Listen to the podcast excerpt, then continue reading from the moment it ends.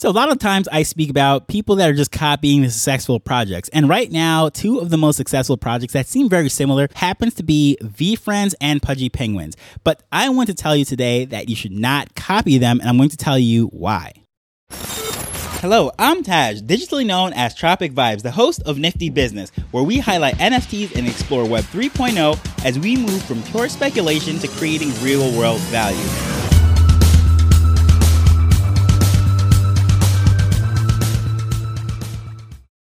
Before I start, I want to ask you are you listening on Apple Podcasts by any chance? If so, I would greatly appreciate it if you just leave a rating and review on that app right now because it will really help with the rankings and showing up. And the way Apple does it is it ranks every single country differently. So if someone leaves a review in Australia, it actually does not show up in the US store and vice versa. So it's really weird. I don't know why they do that, but it doesn't matter which podcast app that you're listening to. If it supports ratings, reviews, follows, all that stuff, it would greatly help out the show. So I greatly appreciate that. But getting to this now. So, of course, with what's going on, V VeeFriends with Gary Vee and what Luca is doing with the Pudgy Penguins, very similar strategies as far as building out a brand, building out the IP. They're licensing it to be used in various different ways. But I can tell you all these projects that are saying, okay, that is a playbook that we need to go after. We need to have friendly characters and toys and stories that appeals to children and we're going to copy that because they have proven this is a successful playbook. They know what they're doing. These guys have re- launched businesses, so let's copy that. Sounds great, right? There's a saying that success leaves clues. So once you find the pattern, model your success after that. Well, in this case, it's a very dangerous thing. Both of these successful entrepreneurs Gary Vee and Luca started with an existing community. And you might be thinking, well, no, that is not true. But trust me, hear me out. So, Gary Vee's original community were the people that were following him for his content creation from all over the place. Then he became a collector, sports cards and such, and those people started to follow him for that. So, he came into creating VeeFriends with a whole bunch of following. Millions of fans had content all over the place. And a lot of those OG VeeFriends holders, they didn't even understand Web3 NFTs or anything of that nature. They just knew and trusted that whatever it was that Gary was getting involved in, they should get involved in it too. So that was how it initially launched. If you remember the original VeeFriends, they were not anything to look at. Gary drew up these things, sketched them, and they were awful. I know I spoke to a lot of artists that were thinking they can't figure out why people are buying this stuff from Gary Vee. Like, who is he, anyways? He is not an artist. This looks terrible, and so forth and so forth. I can go on and on and on about all the criticisms and all the things that people were saying about it, not fully understanding that he knew how to run businesses, how to foster communities, how to gain interest, get brand partnerships, and so forth. So, when it came to VeeFriends doing all this, we know he spoke spoken about his 40 year roadmap, and he wants to ride off into the sunset, making this IP just like Sesame Street, having an impact on the next generation and so forth. Yes, we've heard him speak about that time and time again. If you haven't, I just highly recommend you hop over on YouTube and just type in VeeFriends, Gary Vee's plan, 40 year plan, whatever it might be, and you'll see all sorts of videos of this, him explaining that this is his goal, this is his legacy that he wants to leave behind. But as far as what Luca did now, when he came in to the whole Pudgy Penguins ecosystem.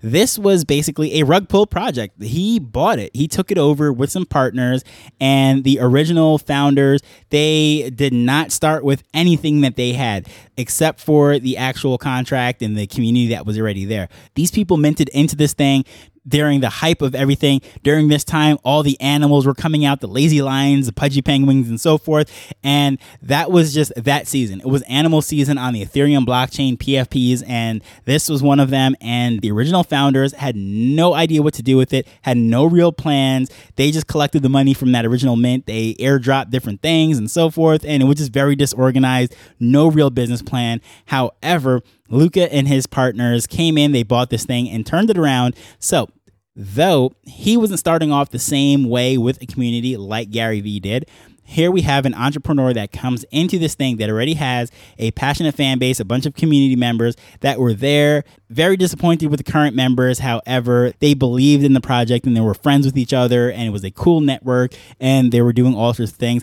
Again, if you have never heard this, just look up Luca on YouTube and he's speaking about how he took over the Pudgy Penguins. He made that offer and he came up with the funds with partners. And it's basically within a matter of hours, basically, from I wonder if we could buy this thing to wiring the money. It was very quick, right? So here we go. Entrepreneur, here's a community putting it together with this vision, the art and everything is ready there. So people look at that and say, well, they're very similar in the sense that they're cute, they have toys, they have licensing. So that's what we need to do now because Obviously, Luca turned the thing around. Floor prices for the Pudgies took off. Little Pudgies are valuable too as well. And it was really one of the greatest comeback stories within Web3 and sparked a whole bunch of copycats. Well, if they did it, that was a rug pull. Why can't we do it? Well, first of all, I'm going to tell you that not every single one of these things revive and come back just like this has.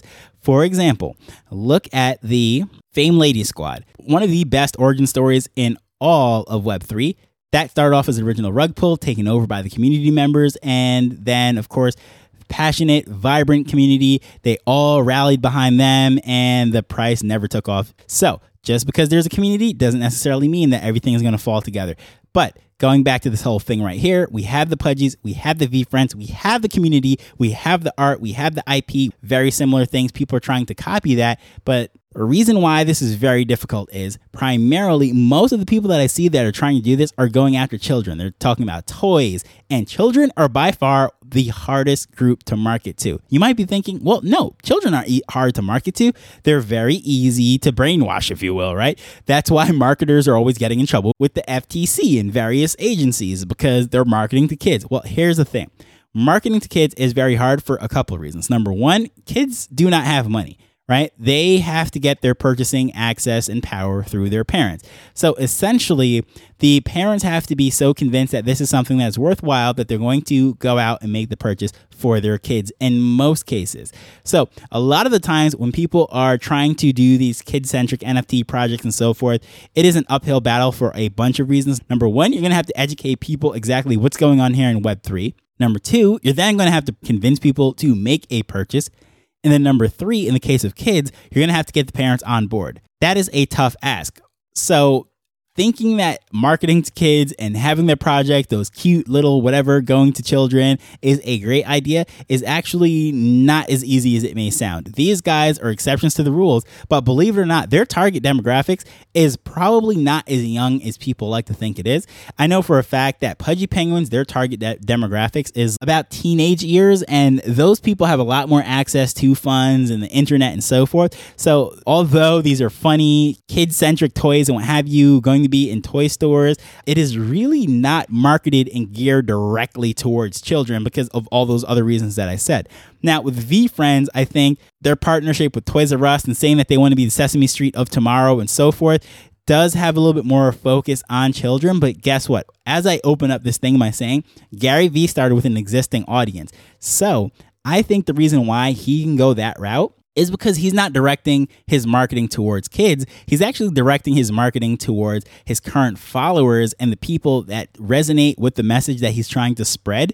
And those people are then going to go around, buy them for their nieces, their nephews, their kids, their neighbors, and so forth, donate them to schools, and they're the ones who are making the purchase. So Gary has a large, large fan base, a huge following of people that are used to him selling to them, used to spending money with him, whether it be his books or his NFTs now or whatever.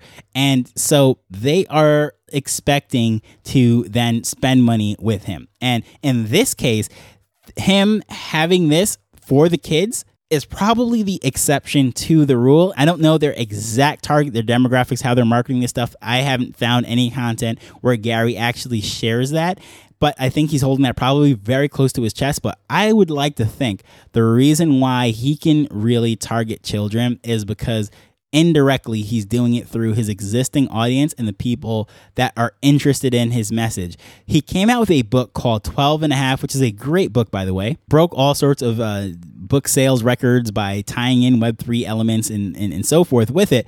But the messaging of that book is basically the messaging which is in the friends believe it or not all those different things that people want to learn, the qualities that he would like to pass on and instill into society and people. He put it into VeeFriends, and 12 and a half is much along that same line. So, all those people that purchased 12 and a half are essentially the target audience for the people that would be interested in VeeFriends. So if you want to have that 12 and a half style impact on people, why not share it and spread it through VeeFriends? And that is a much easier marketing tactic than trying to market the children. Again, going back to the whole thing, is very hard speaking to a group of people that have no money. They have to work through their parents, but then also all of the different obstacles that you're going to have to go through regulatory bodies and apps uh, not targeting children and so forth. It could be a complete nightmare. So, yes, success leaves clues, and you want to replicate various businesses and business leaders that have found that desired success that you would like to have in your business. However, a lot of people that are trying to replicate VeeFriends and Pudgy Penguins, I think, are going to be in for a rude awakening because they are very unique cases. Yes, there are certain elements within it that we should pay attention to, such as how they built that community, how they're crafting their message. But going out and blindly copying and saying, hey, we need to launch toys that look cute or whatever it is that you see them doing on the surface without really peeling back the layers of the onion and understanding the why, in my opinion, is setting people up for disaster. So, love to hear your thoughts on that. Please feel free to reach out to me at Tropic Vibes on Twitter or using the contact information in the show notes or when you're leaving the review for the podcast. But either way, I just want to thank you for taking time to listen to this as we're learning and building Web3 together. So until next time, later. The Nifty Business Arrow is not investment advice, it provides insights and information within the space. As with anything, please do your own research before making a decision whether you're making an investment or a purchase.